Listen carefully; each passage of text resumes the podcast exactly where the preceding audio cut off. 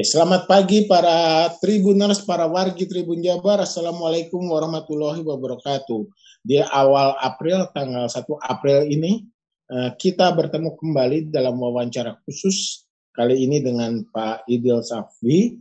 Eh, beliau adalah Direktur Parahyangan eh, Center for International Studies ya, dan kita akan membahas, beliau juga dosen Unpar, dan kita juga akan membahas hari kali ini tentang peran Indonesia di G20 di Group of 20 terkait proses perdamaian konflik Rusia dan Ukraina ini.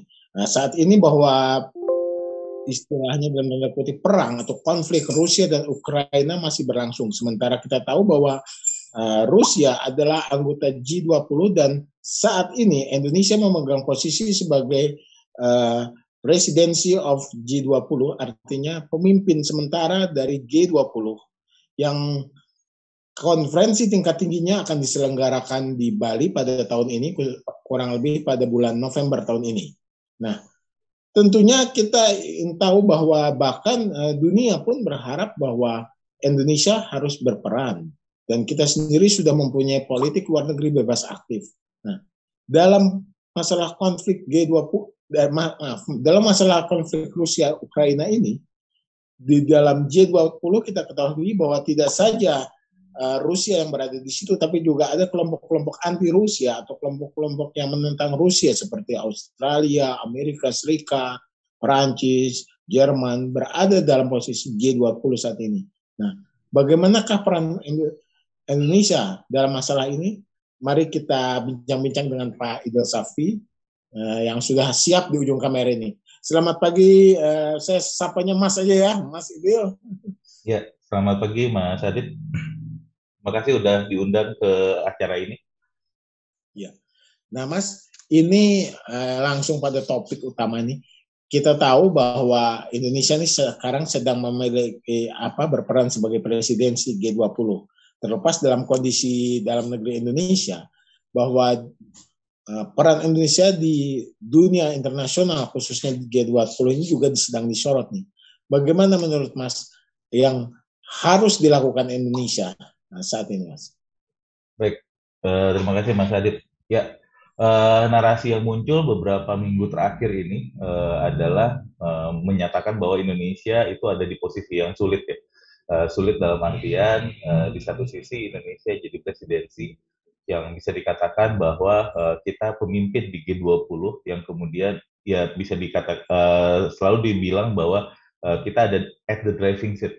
Jadi kita yang ada di bangku supir uh, di G20 untuk tahun ini yang kemudian akan mengarahkan agendanya ke mana, lalu kemudian uh, menyambut para peserta untuk atau para delegasi untuk kemudian uh, ber apa ber uh, ya berkontribusi di dalam uh, summit eh, G20 pada bulan eh, November tahun ini.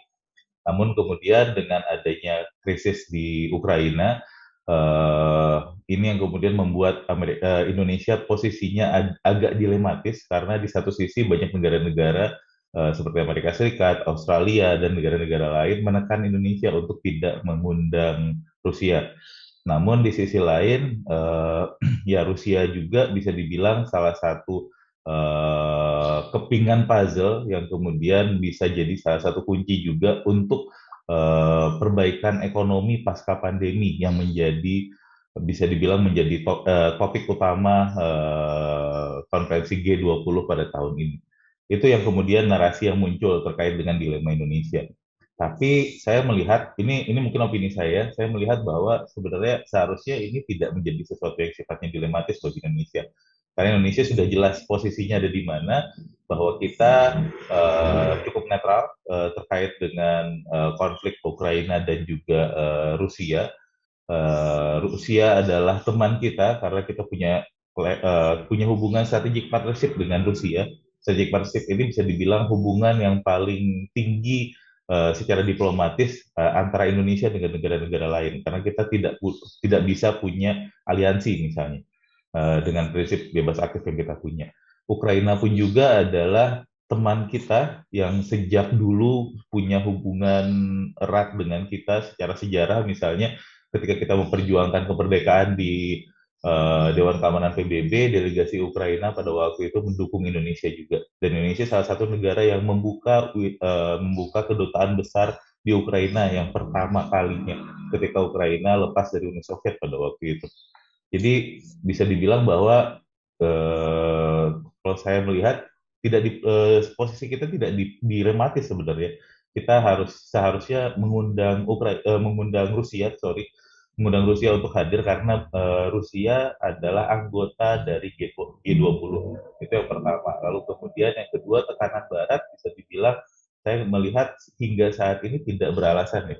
Tidak beralasan dalam artian eh, pertama G20 ini bukan organisasi formal seperti PBB atau ASEAN misalnya, tapi bisa dikatakan ini cuma forum. Forum di mana eh, ya keputusan yang diambil sifatnya uh, anonimus uh, keseluruhan itu yang pertama. Lalu kemudian uh, yang kedua kejadian ini bukan kejadian yang pertama sebenarnya. Kejadian uh, 2014 Rusia pun juga uh, dipertanyakan uh, keanggotaannya di G20 pada waktu itu setelah melakukan aneksasi di Crimea. Dan kebetulan pada tahun 2014 yang menjadi tuan rumah G20 adalah Australia dan Australia tetap mengundang Rusia pada waktu itu. Itu yang uh, kejadian yang pertama. Kejadian yang kedua pada tahun 2018 uh, eh, ketika ada uh, konferensi G20 diadakan di Argentina dan pada waktu itu ada kasus uh, pembunuhan Jamal Khashoggi yang uh, menyorot uh, keberadaan dari Muhammad bin Salman uh, pada waktu itu dan ya Muhammad bin Salman tetap diundang oleh uh, Argentina lalu kemudian tetap hadir di dalam uh, konferensi G20. Jadi Indonesia kalau menurut saya bukan dalam posisi menolak uh, atau malah me, ya menolak uh, Rusia untuk tidak hadir di dalam konferensi pada tahun ini. Seperti itu mungkin Mas Adit. Ya, terima kasih Mas. Nah, uh, kita melihat uh, dari penjelasan tadi kita terlihat bahwa ternyata negara-negara seperti Australia, Argentina juga tetap mengundang pihak yang berseteru ya artinya mereka yang bermasalah dalam tanda kutip ke dalam G20 ini.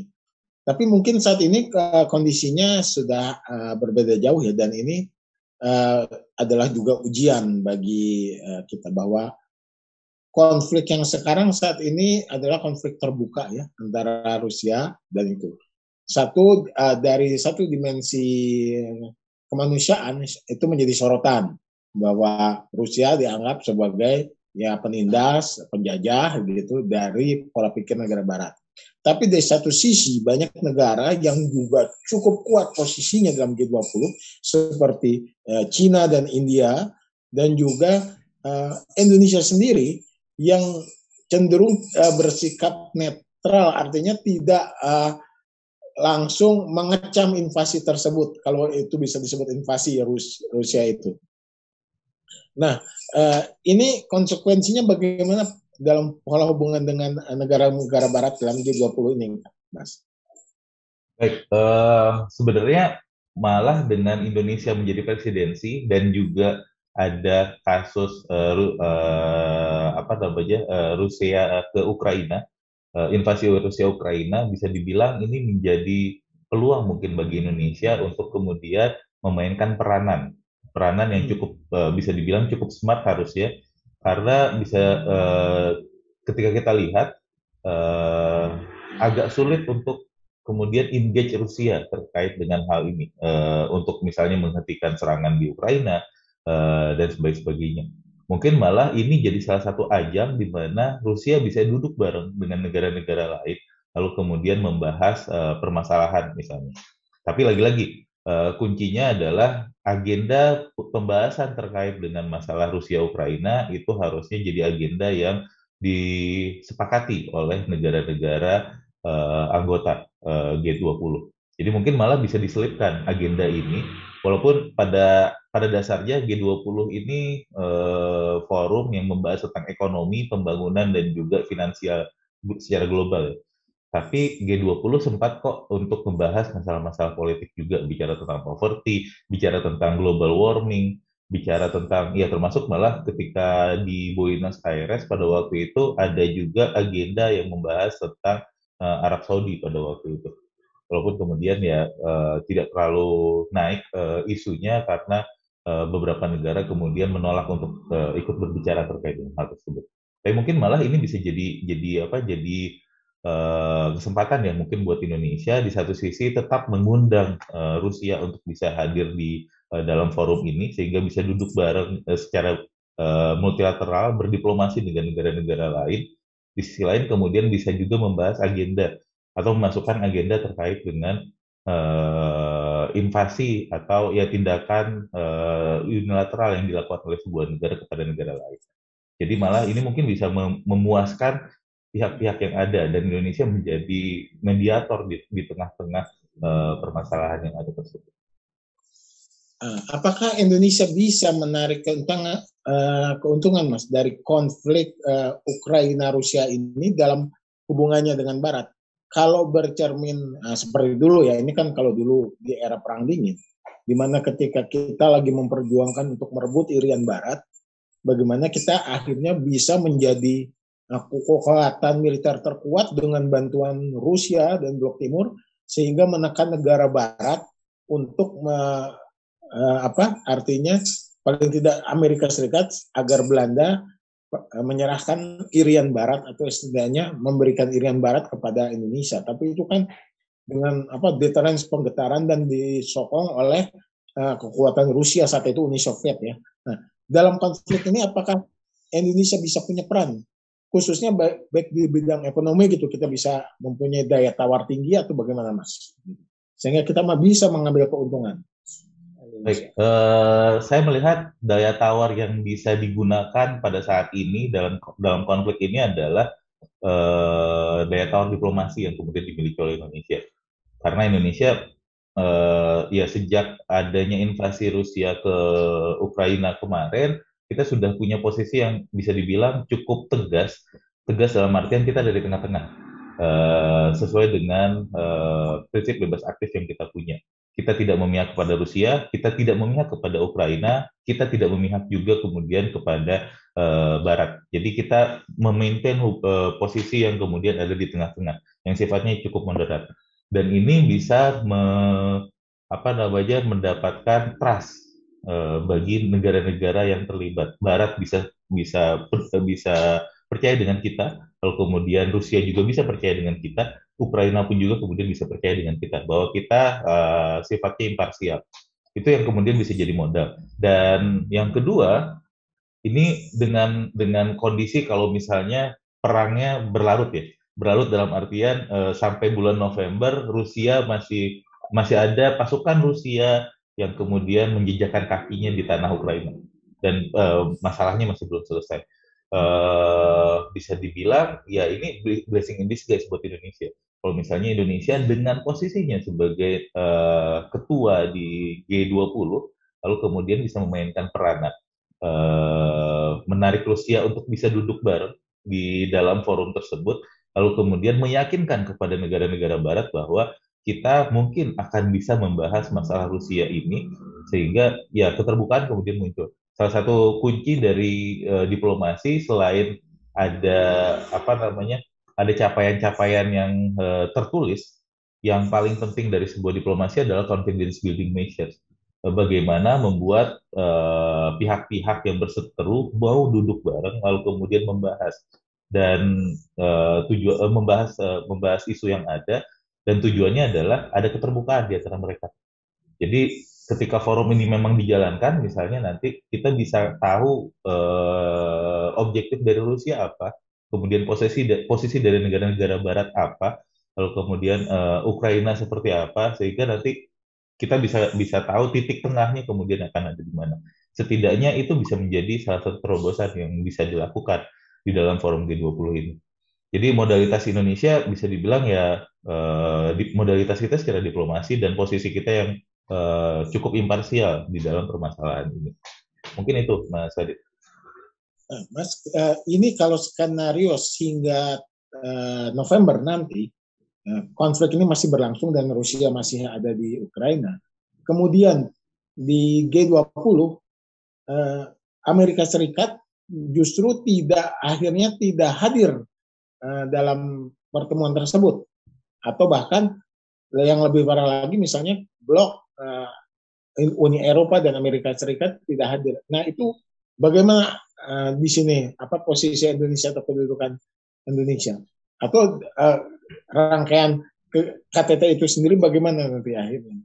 Baik, uh, yang pasti dengan kita jadi tuan rumah, kita keinginan atau objektif utamanya adalah uh, acara kita ini kemudian sukses. Sukses dalam artian semua bisa hadir, lalu kemudian semua bisa berkomitmen dan uh, hasilnya kemudian bisa cukup jelas.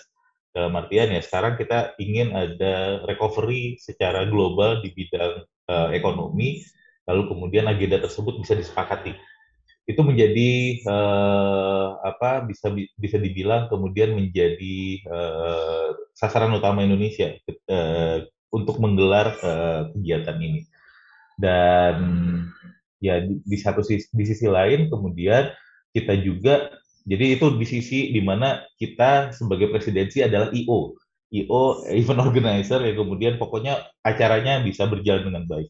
Tapi di sisi lain Indonesia kemudian menjadi presidensi juga yang bisa dikatakan adalah uh, sebagai ketua yang saat ini sedang duduk di bangku supir di dalam G20 uh, yang harus bisa menunjukkan bahwa kita memiliki leadership di sana. Nah, uh, waktunya ini masih panjang nih Mas Adit uh, sampai bulan November dan lobby-lobby dinamika yang kemudian muncul masih akan cukup dinamis uh, sampai bulan November ini. Uh, saran saya malah ya Indonesia uh, sampai bulan November nanti yang bisa kita lakukan adalah uh, coba melobi negara-negara Barat untuk tetap bisa hadir dengan hmm. konsesinya adalah tadi agenda terkait dengan Rusia akan kita selipkan misalnya lalu kemudian katakan kepada Rusia bahwa Anda kami undang dan uh, kita bisa kemudian membicarakan permasalahan ini tanpa uh, sesuatu yang sifatnya ofensif. Itu yang kemudian bisa dilakukan oleh Indonesia uh, dan pastikan negara-negara tersebut bisa hadir. Uh, itu lalu kemudian kalaupun tidak hadir, misalnya negara-negara Barat, uh, Uni Eropa, kemudian uh, Amerika Serikat, uh, lalu uh, Australia dan beberapa negara-negara uh, aliansinya tidak hadir, mungkin kerugian akan ada di mereka sebenarnya. Karena sebenarnya kesalahan tidak ada di Indonesia karena secara prosedural Indonesia harusnya mengundang seluruh negara-negara anggota G20 ke dalam uh, forum yang diselenggarakan. Itu yang pertama. Lalu kemudian uh, selain itu uh, apa namanya keputusan untuk mengeksklud uh, mengeksklud uh, sebuah negara itu tidak bisa kemudian keputusan yang sepihak jadi sebenarnya Indonesia tidak bisa meng, tidak mengundang uh, Rusia. Itu yang pertama. Lalu kemudian yang kedua, tidak bisa Amerika Serikat atau beberapa negara saja, termasuk mungkin 50 plus 1 negara, uh, lalu kemudian bisa mengeksklud. Karena mengeksklud sebuah negara dalam forum ini, itu bisa dilakukan hanya jika uh, seluruh negara kemudian sepakat dengan hal tersebut. Jadi kalau misalnya 19 negara sepakat untuk mengeksklud Rusia, baru kemudian Rusia bisa kita exclude dan tidak diundang di dalam uh, apa acara ini. Jadi bisa dibilang bahwa ya nanti kerugiannya adalah di pihak Barat, di pihak Amerika Serikat dan kawan-kawan karena dia tidak sesuai dengan prosedur itu yang pertama. Lalu kemudian dia tidak punya kesempatan untuk bisa duduk bareng dan membahas agenda-agenda uh, tersebut. Nah, Mas, kalau dalam KTT tersebut uh, pihak uh, salah satu pihak, misalnya Amerika Serikat ataupun khususnya Amerika Serikat mengirimkan pejabat hanya pejabat setingkat menteri misalnya hanya menteri luar negeri. Sementara negara-negara lain mengirimkan setingkat presiden semuanya. Bagaimana apakah hal itu bisa dikatakan bahwa KT ini KTT ini berjalan lancar atau bagaimana mas? Oke, okay, uh, itu agak mencoreng juga sebenarnya kredibilitas Indonesia ya, karena tidak tidak bisa mengundang head of state-nya untuk kemudian hadir di sana. Walaupun itu tidak membuat uh, apa namanya kualitas dari KTT ini uh, menurun juga. Uh, kenapa? Karena bicara tentang ya KTT ini uh, bisa bisa uh, apa namanya indikatornya bisa jalan adalah semua negara kemudian bisa hadir. Itu yang pertama. Lalu kemudian ada keputusan-keputusan yang diambil sesuai dengan agenda-agenda yang sudah uh, disepakati bersama. Termasuk kemudian agenda-agenda yang dimasukkan oleh Indonesia sebagai uh, apa uh, sebagai leaders uh, di dalam G20 ini. Jadi menurut saya tidak ada masalah kalau misalnya negara negara tersebut cuma setingkat menteri atau malah Amerika Serikat satu uh, pernah uh, mengirimkan ke KTT ASEAN itu cuma penasihat ahli pada waktu itu karena ada masalah dengan China sebelumnya.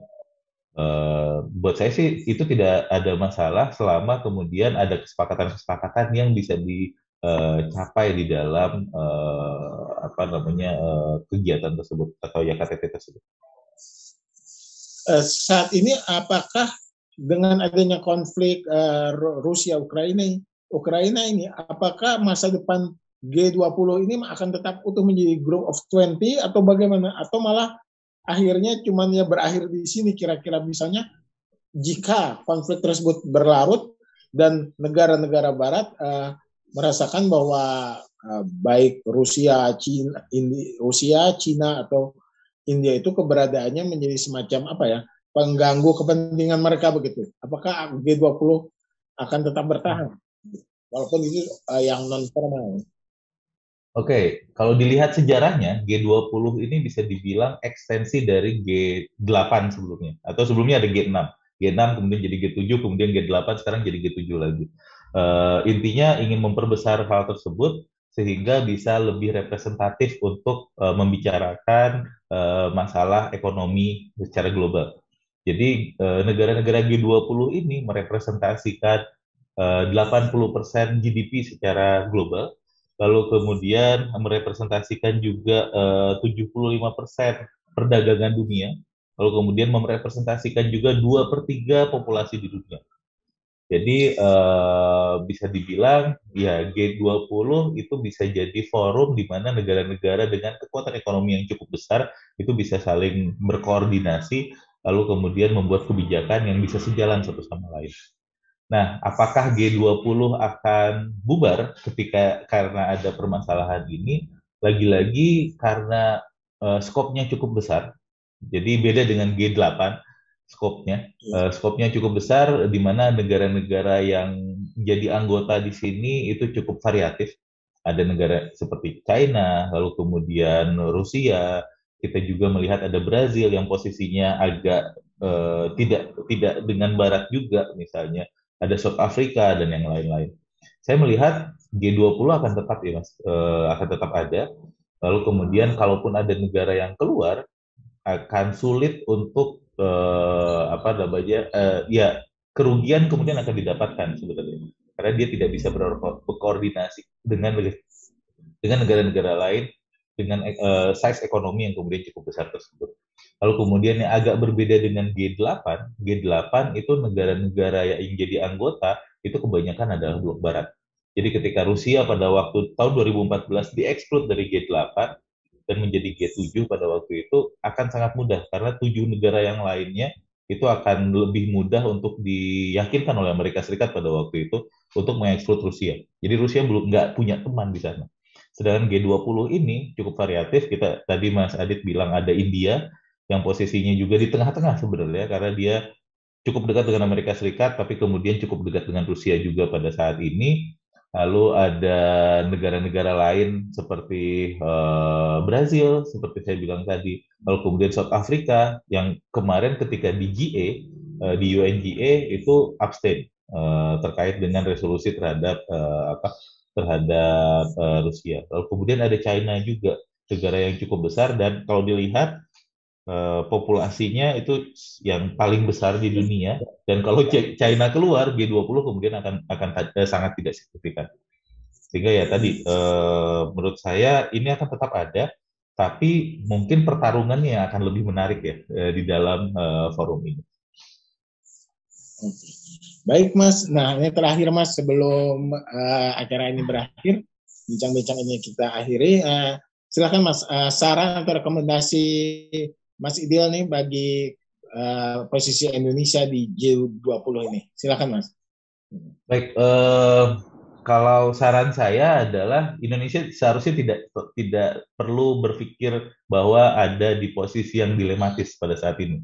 Karena kita eh, dari awal sudah cukup jelas posisinya dan eh, prosedur di dalam G20 pun juga seperti itu. Sehingga mengundang eh, Rusia untuk hadir itu adalah sebuah keniscayaan. Dan di sisi lain, ya mungkin ini yang harus dilakukan Indonesia, tunjukkan leadership-nya dengan cara bisa melobi negara-negara Barat sehingga kegiatan atau hajatan kita ini kemudian bisa bisa uh, berjalan dengan baik. Dan uh, berikutnya mungkin apa ya? Ya ketika kemarin kita kita uh, sudah satu step nih uh, meyakinkan Rusia juga. Bu Retno kemarin baru ketemu dengan uh, Sergei Lavrov di China dan ya uh, kita menunjuk, menunjukkan bahwa kita punya hubungan yang baik dengan Rusia, walaupun kita tetap tidak sepakat dengan invasi yang dia lakukan. Jadi kita kita mengecam bahwa kalau bisa ini selesai dengan cepat karena efek kemanusiaannya uh, cukup buruk. Uh, tapi di sisi lain, secara diplomatis tetap kita menjaga hubungan yang cukup baik dengan uh, dengan Rusia. Uh, di satu sisi mungkin setelah ini uh, akan ada KTT ASEAN Uh, lalu kemudian uh, ya mungkin Biden bisa datang juga ke Asia Tenggara. Ini menjadi kesempatan bagi Indonesia juga kemudian untuk engage dengan negara-negara Barat, termasuk Amerika Serikat, lalu meyakinkan Amerika Serikat posisi Indonesia ada di mana dan uh, mengajak mereka untuk bisa mensukseskan juga uh, hajatan Indonesia di akhir tahun nanti uh, di G20. Seperti itu mungkin Mas Adit. Iya Mas, oke. Terima kasih Mas Bil ini atas bincang-bincangnya hari ini yang cukup mencerahkan dan informatif. Jadi walaupun kita uh, di Indonesia dan walaupun masyarakat Indonesia saat ini mungkin lebih disibukkan oleh uh, isu-isu lokal, isu-isu isu-isu nasional dibanding mereka berpikir tentang Ukraina, Rusia atau G20 yang masih lama gitu. Tapi uh, bagaimanapun uh, pola hubungan internasional saat ini itu ya juga mempengaruhi juga uh, kehidupan kita sebagai masyarakat Indonesia. Entah itu konflik di suatu sisi benua, di benua yang lain itu akan berimbas pada Indonesia juga pada akhirnya. Oke, terima kasih Mas Idil sekali lagi atur nuhun. Baik uh, para pemirsa Tribun Jabar, para wargi Tribun Jabar, para Tribuners, demikian Eh, bincang-bincang kita hari ini dengan Mas Idil Syafi, Direktur Parahyangan Center for International Studies dan juga dosen Unpar. Kita akan berbincang-bincang kembali tentang eh, berbagai masalah baik lokal, internasional di kesempatan yang lain. Atur nuhun, terima kasih. Wassalamualaikum warahmatullahi wabarakatuh.